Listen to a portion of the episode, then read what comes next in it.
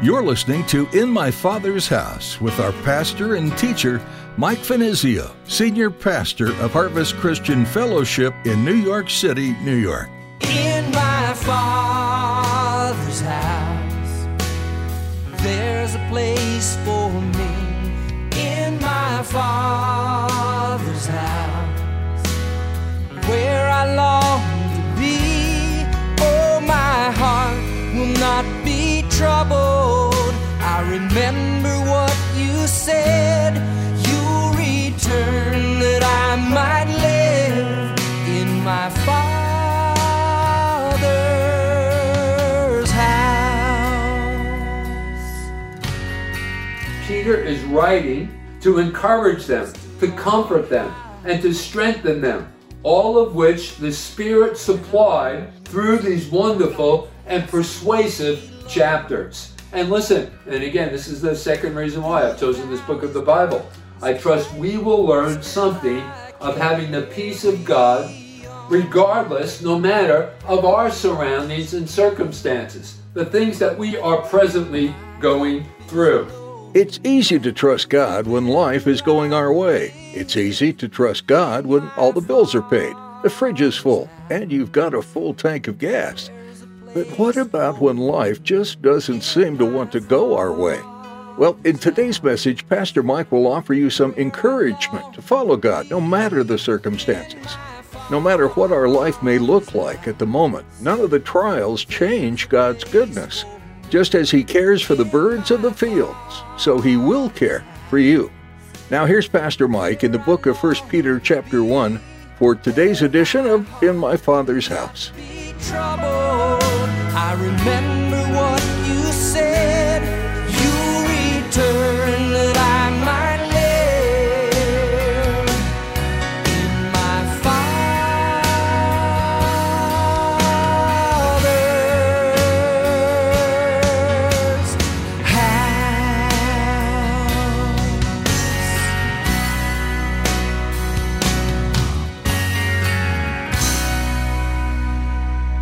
We're about to begin a new series of studies in the book of First uh, Peter. And uh, I don't know how many times I've used that phrase. We're about to begin a new series of uh, studies over 40 years of ministry, over 40 years of teaching God's Word. And I got to tell you something, I'm just as excited about this evening and beginning this new series as I was when I first began my teaching ministry some 40 years ago. Because for me, it's just an opportunity to dig in, uh, to learn even in greater ways, to receive of God, to receive revelations of God.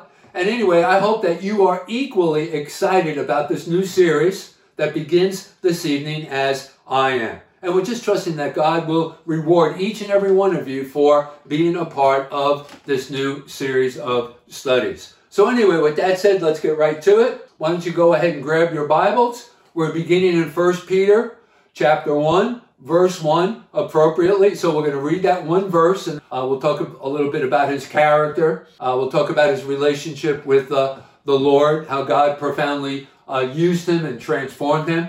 We'll talk about the circumstances uh, surrounding uh, Peter writing this epistle to the, the church, what the church was going through at this particular time. So some of the background information. So anyway, let's go ahead. chapter 1, there in verse 1. And there we are told, Peter, an apostle of Jesus Christ, to the pilgrims of the dispersion in Pontus, Galatia, Cappadocia, Asia, and Bithynia.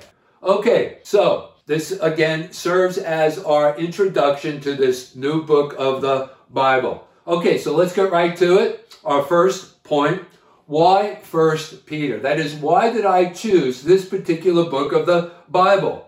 Well, I chose this book of the Bible, first of all, there are three reasons, because of Peter's association with it. That is to show us, to emphasize what God can do in and with a person in spite of himself. I mean, one of the most interesting personalities in the Bible is the Apostle Peter. I mean, if you think about it, he's quite a contradiction. And I think every one of us can really relate to Peter. You know, because also we have our ups and downs, our highs and lows, our victories, our failures, and and uh, so I think that uh, Peter is a very relatable kind of a, a character. I mean, he is described in the scriptures as impetuous, unstable, distrustful, and yet at the same time bold, fearless, and devoted. Remember now, until he met Jesus, he was a plain man. He was a fisherman by trade. But when our Lord became his master, after Jesus had got a hold of him, he was transformed into a mighty servant of God. He was not an educated man, we know that. Yet when inspired by the Holy Spirit, he became an eloquent speaker. For example, after Pentecost and the Holy Spirit had been poured out upon the believers, Peter was present. The, the Spirit uh, fell upon Peter as well. And he seized the opportunity there at that feast and he began to preach the gospel in bold fashion. Many people came to know uh, Christ. He was brought before the Sanhedrin, which, is the, which at that time was the presiding religious council, the leaders of the Jews. And he's standing before them and he gives an account of what had just taken place. And he seizes the opportunity to preach Jesus Christ uh, to him, to them. And, and after his presentation, uh, the Sanhedrin took note of the fact, it's recorded for us in Acts chapter 4 and verse 13. Now, when they saw the boldness of Peter and John and perceived that they were, notice, uneducated and untrained men, they marveled and they realized that they had been with Jesus. You see, because of the fact that they had been with Jesus made all the difference in the world. So, anyway, Peter was not an educated man, yet, when inspired by the Holy Spirit, he became an eloquent speaker and also a literary genius, as we are about to discover over these next couple of weeks, these next several months, as we go through uh, his epistle. And here's what we should take away uh, from all of this. Here's the beauty of it. What Christ did in Peter, he can also do in you as well. So that's the first reason why I chose this book of the Bible. Then there's a second reason. And that second reason is because of who this letter was written to. This epistle is predominantly addressed to persecuted believers. And at this time, the church was being uh, persecuted on many different fronts. We'll talk about that in just a moment. But those persecuted believers who sought refuge not only from the state at that time, uh, which was uh, Rome, uh, remember, during this particular uh, time, in fact, uh, just to date this, in July of 64 uh, AD, this fire broke out in Rome, and three quarters of the of the city actually uh, burned. And Caesar Nero, who was the emperor at this time, blamed that on uh, Christians, and because of that, they were persecuted. And so Rome, through uh, Nero was forced to take action against this uh, sect known as a Christian. So Nero helped precipitate this persecution. But it didn't only come from Rome, not only from Rome, but also from fanatical Jews and uh, pagans as well.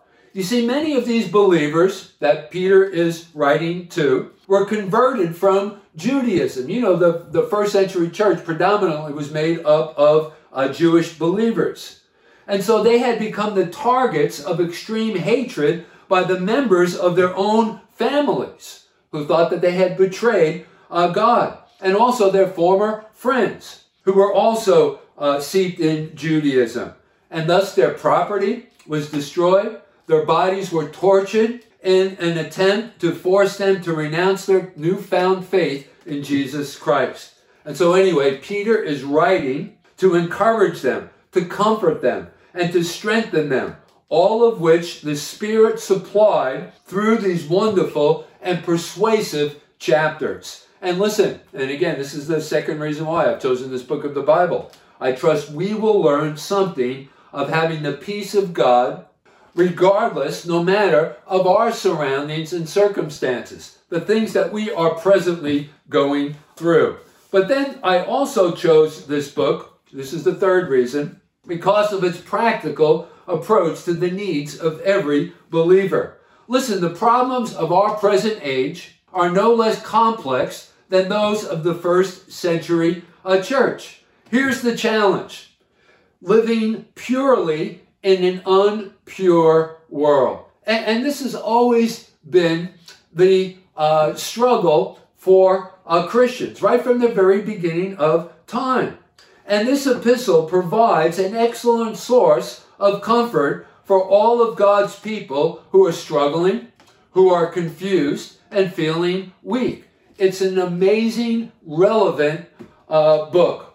Truly, we can say of First Peter, as Paul said, and is recorded for us in the book of Romans in chapter 15 and verse 4 For whatsoever things were written aforetime were written for our learning, that we through patience and comfort of the scriptures might have hope. And I believe that that is an accurate description of what First Peter is designed to do. Okay, now that brings us to our second point, and that is Peter, an apostle of Jesus Christ. Now notice here, let's go back to verse 1. He begins by establishing his authority for writing by identifying himself in this way as an apostle, so that their ears would stand up and they would be uh, willing to receive of his instruction, his exhortations. Now, let's talk a little bit about the office of an apostle. First of all, let's address the subject of the biblical requirements for being an apostle. And I want to give you a couple of cross references for this. The first one is found in 1 Corinthians in chapter 9 in verse 1. Paul writing to the church at Corinth, and remember now, Paul was an apostle as well. And so, defending his ministry, defending his apostleship, he writes to the church at Corinth and he says, Am I not an apostle? And then he offers the evidence. What was that evidence? Am I not free? Have I not seen Jesus Christ? So, one of the requirements of being an apostle was that they had to be an eyewitness of the resurrected Christ. You say, when did Paul have that kind of an experience? Well, when he was on the road to Damascus. Remember, as the uh, prime mover in the campaign to squash Christianity, he had that encounter with the Lord. He was wonderfully interrupted by uh, Jesus on his way to uh, Damascus uh, to bring back those Christian prisoners uh, to Jerusalem to stand uh, trial. So there he had his encounter with the risen Christ. So that was one of the requirements of being a an apostle. That is to have seen the risen Christ. And then he goes on to declare, "Are you not my work in the Lord?" You know, the proof is in the pudding, if I can use that expression.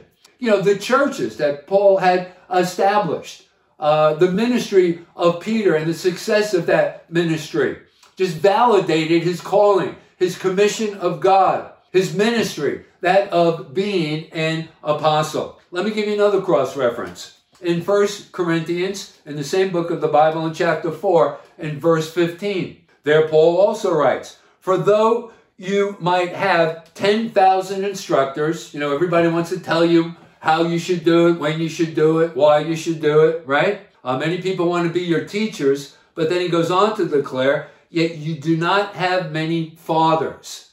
And listen, that was part of the uh, occupation of being an apostle, being a father, if you would, uh, to the people that you are ministering to. So he says, You do not have many fathers, for in Christ Jesus I have begotten you through the gospel. Again, the proof is in the pudding. And there you have it. Think about all of the churches that were established by uh, Paul, uh, just simply because of the anointing of apostleship that rested upon him. So those were just some of the biblical requirements of being an apostle. So that's the way that Peter presents himself here in his opening statement. But in a sense, if you think about this, we've all been called as apostles. Because the word apostle in the Greek language literally means sent out one. Now, what does that suggest? What does that look like? Well, think about this. Jesus commanded Peter in Luke's Gospel in chapter 22 and verse 32 to go and strengthen his brethren. So that's one of the offices of an apostle, to strengthen the brethren. But listen, I mean, isn't that true of all of us as Christians? We are to strengthen one another, to be there for one another, to encourage one another, to instruct one another. Uh, on another occasion, Jesus speaking to Peter, it's recorded for us in John's Gospel in chapter 21, verses 15 through 17. He exhorted uh, Peter to tend to the flock, to feed the sheep, to provide for the sheep. And isn't that the very same calling that each and every one of us has as Christians? To feed one another, to share the gospel with one another. And listen, Peter's life and the writings of this letter is totally given to that ministry. So, Peter the apostle. So, I think that's the correct way of Peter presenting himself here in his opening uh, statement. Now, that brings us to our third point, and that is strangers in a strange land. So, if you're taking notes, write that down. Our third point strangers in a strange land. Now, I want you to also notice, go back to verse 1. Notice the way that he addresses uh, this letter to the pilgrims. It's all according to what translation you're reading out of. To the pilgrims, the New King James, pilgrims, or strangers scattered throughout Pontus, uh, Galatia, Cappadocia, Asia, and Bithynia. So Peter is not writing to one particular church, and that's the reason why this is referred to as one of those general epistles. Uh, in contrast to, let's say, for example, one of the uh, letters that was written by Paul the Apostle to the church at Corinth that we just talked about a, a moment ago, which is known as uh, the book of First Corinthians and Second Corinthians. So this particular epistle was not written to one church, but to Christians all over the world, known as a general uh, epistle. So once again, Peter is not writing to one particular uh, church, but writing to God's own people living at that time in the principal cities of the world. Now that raises the question, how did they get there?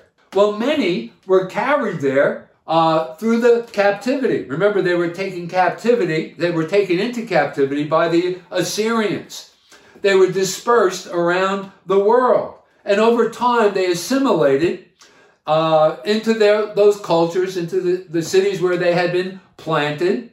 And they set up their homes and raised their families and, and uh, opened up businesses. So that's how they got to these different locations that are mentioned here that Paul is addressing himself uh, to.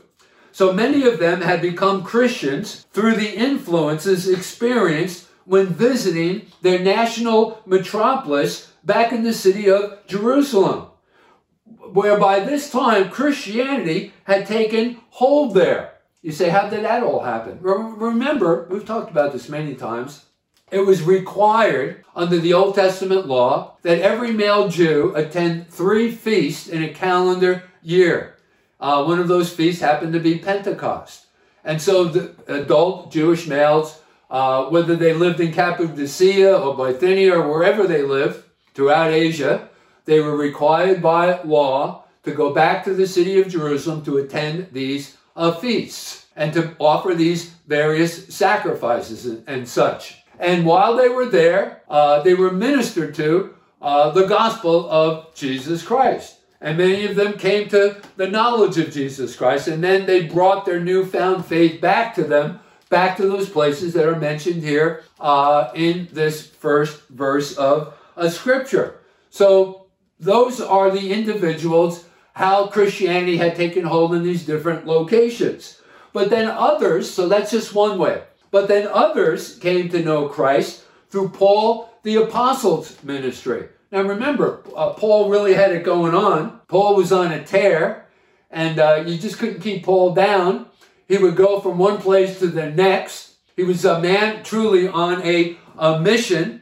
And in the book of Colossians, Paul refers uh, to uh, him preaching the gospel throughout the world, and it's taking a hold. In Colossians chapter 1 and verses 5 and 6, He says, Because of the hope which is laid up for you in heaven, of which you heard before in the word of the truth of the gospel, which has come to you, as it is also in all the world. Take note of that phrase, in all the world. And it is bringing forth fruit, as it is also among you, since the day you heard it and knew the grace of God in truth. So Paul was on a tear, and uh, you just couldn't keep him down. He would go from one city to the next, and then on to the next, and and just preach the gospel, and and uh, the gospel message would bear fruit, and and uh, people were getting saved, churches were being established. So that was some of the other ways that the gospel had come to these different locations that Peter is speaking to uh, here uh, in verse uh, 1. Folks, these were individuals who were holding on. It was a difficult time for them. Remember, as I mentioned, they were been persecuted. Their Christianity marked them out as perfectly different from those around them. Notice they were living as pilgrims or strangers or foreigners. But how accurate a description of every true believer is, even us today. You see, we're not to settle comfortably in this present world that we live in. We're to be in the world, but not of the world. 1 John chapter 2 in verse 15. John the apostle tells us exactly that. We are strangers and pilgrims upon the earth. We are referred to in that way in the book of Hebrews in chapter 11. In Philippians chapter 3 and verse 20, we are told that our citizenship is in heaven, not upon the earth. I mean, no follower of Jesus Christ should become entangled with earthly ties, which neither please God nor honor him. We should break with worldliness and discard all that gives no time or thought to our Lord and Savior, Jesus Christ. You know, let me give you a working definition of what worldliness is, just so that you know, so that we're all on the same page. Worldliness is anything which prevents the believer from exalting Jesus Christ. Let me say that again. Worldliness is anything which prevents the believer from exalting Jesus Christ. Let me give you a couple of cross references to just validate this point. In John's Gospel in chapter 15 and verse 9, Jesus himself said, I have chosen you out of the world. Paul said in 2 Corinthians in chapter 6 and verse 17, quoting God, he said, Come out from among them and be ye separate. And so through Jesus, we are to be instruments of holiness and virtue we are to be separated for God. So let me ask you a question. Have we spent time cultivating that spirit of separation? You know, how much time is actually spent in that endeavor, in that occupation? In my Father's house, there's a place for me. In my Father's house